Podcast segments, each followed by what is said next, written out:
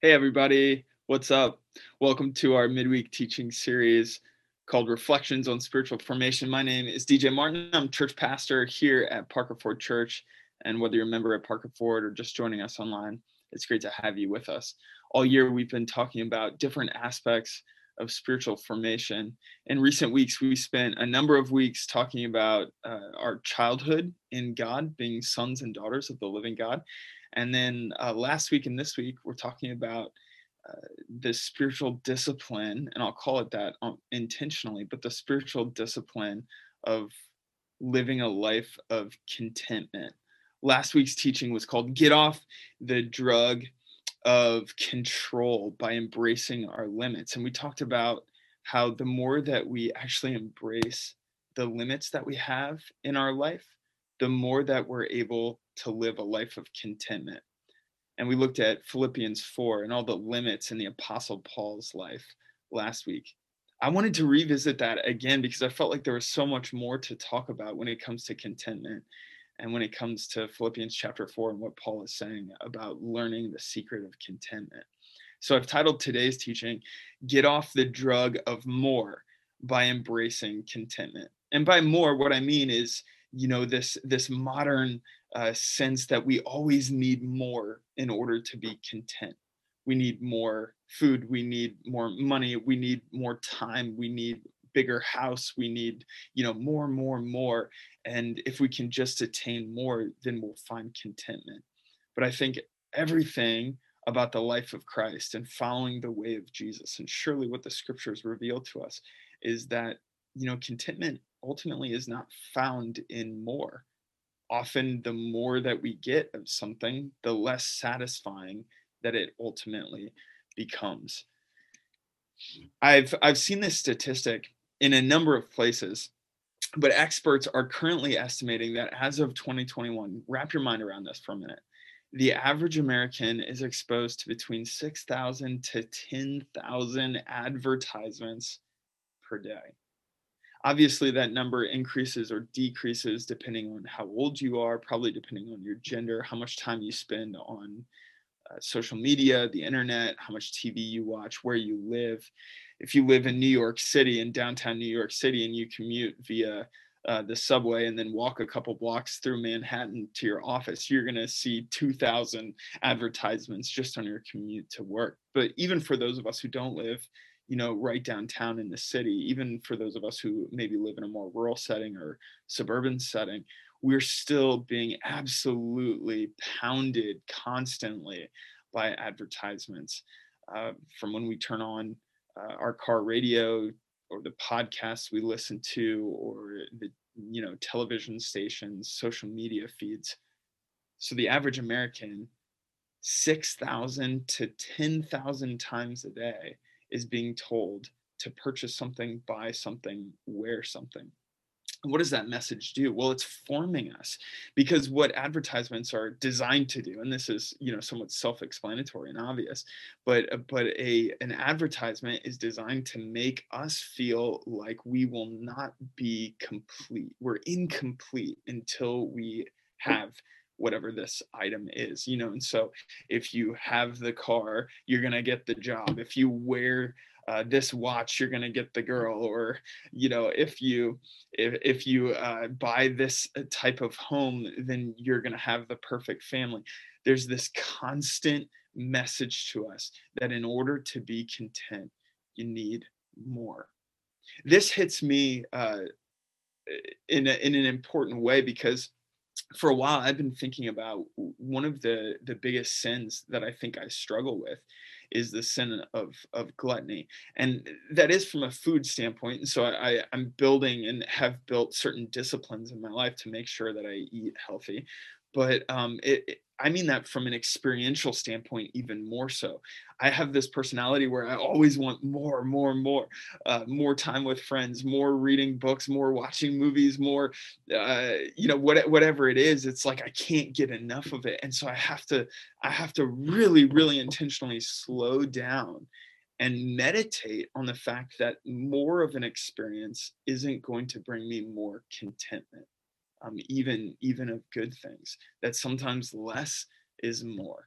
And sometimes going without actually causes deeper content, contentment. There's a there's a deep uh, sort of contentment that comes out of a season of fasting, where you're saying no to something, whether it's food or fasting from uh, from television or social media or, you know, whatever it is. There, there's actually a contentment that comes out of saying no uh, to something, even if it's a good thing.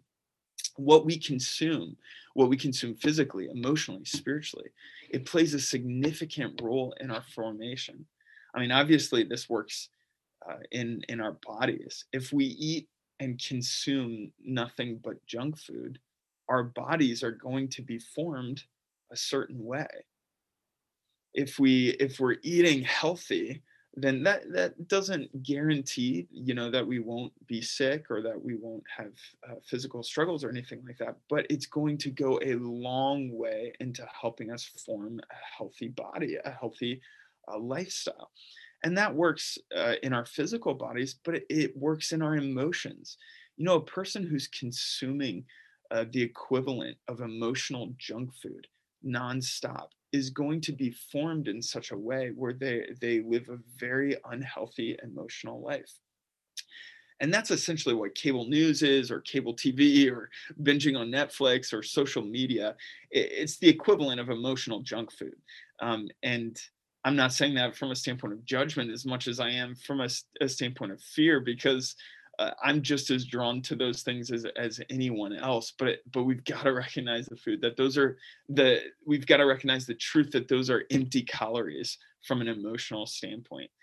Or, or, you know, what we consume spiritually plays a significant role in our formation. Are we feasting on, on the, the nurturing deep things of, of the word of God, of fellowship, of, of time with others, or, you know, are we essentially just filling ourselves with spiritual junk food because that's forming us?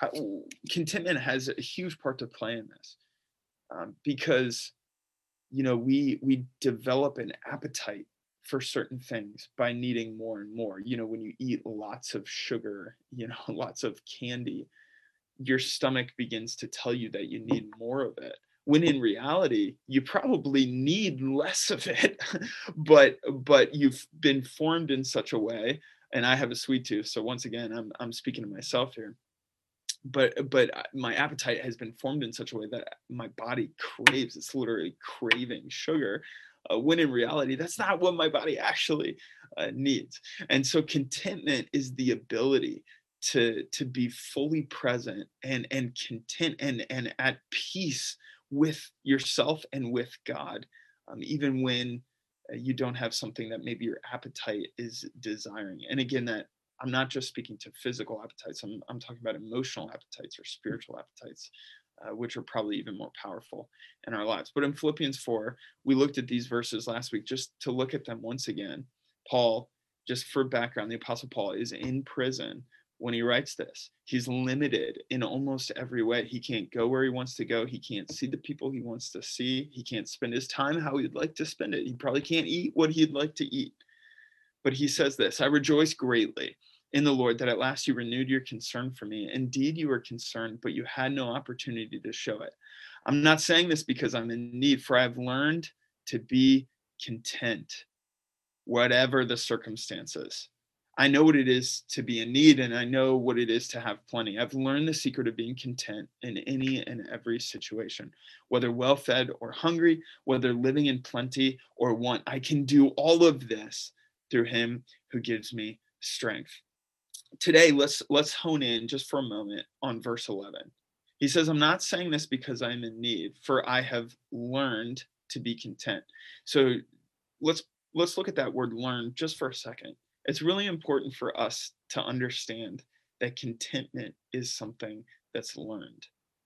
For, you know, probably for nine hundred ninety-nine out of one thousand people, contentment is not something that comes naturally, but it's something that we practice and learn, just like any other skill. Willpower is something we practice and grow in our lives.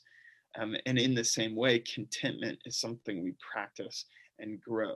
So are you learning to be content?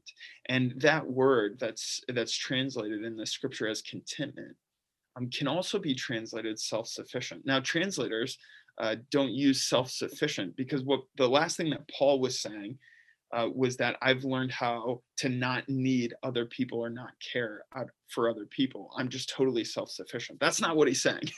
he he uh, relied heavily on other people. I mean, think about all the people who traveled with him and supported his ministry. It's not that he was self-sufficient in not relying on other people. It's that he's learned to be content without having to rely on other people to supply that inner peace and contentment. So that's my main question for us today. Have you, in a world that's telling you that you need more, six to ten thousand times a day, you're being told that you need more of something in order to be content. Have you learned the secret of contentment in Christ in order to be self-sufficient and in Christ and receiving the peace of Christ that transcends all understanding in every circumstance, in times of plenty, in times of lack? Are you learning the amazing gift that contentment is? So just a few questions to consider today. What do you actually need more of in your life? My guess is there are some things that you need more of uh, in your life. Probably not more social media, more T V, or more food. Um, for most of those who are going to be engaging this teaching, uh, those things probably aren't in lack. But there probably are some things that are lacking in your life. What do you really need more of? And then the second part would be, what can you say no to in order to free up space, time, or resources for something better? This is the practice of fasting. The spiritual practice, uh, spiritual discipline of fasting is to say no to a good thing, to say yes to a better thing in an intentional way. So what can you say no to in order to free up space, time, or resources for something that's even better? And what role can contentment play in this reordering process? I think that's really key for us to lean into in this season. This has been a theme for me lately. I've been thinking a lot about contentment. It's come up in various conversations with, with friends and, and members from Parker Ford Church.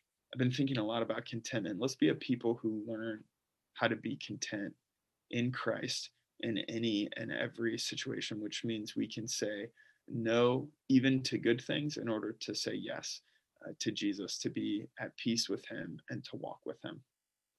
So that's the that's the teaching for today. I hope it's been an encouragement to you today. I hope that you can really embrace uh, the gift that contentment is meant to be. So receive that from Jesus uh, today, wherever you're watching this. Have a great day. Go with God.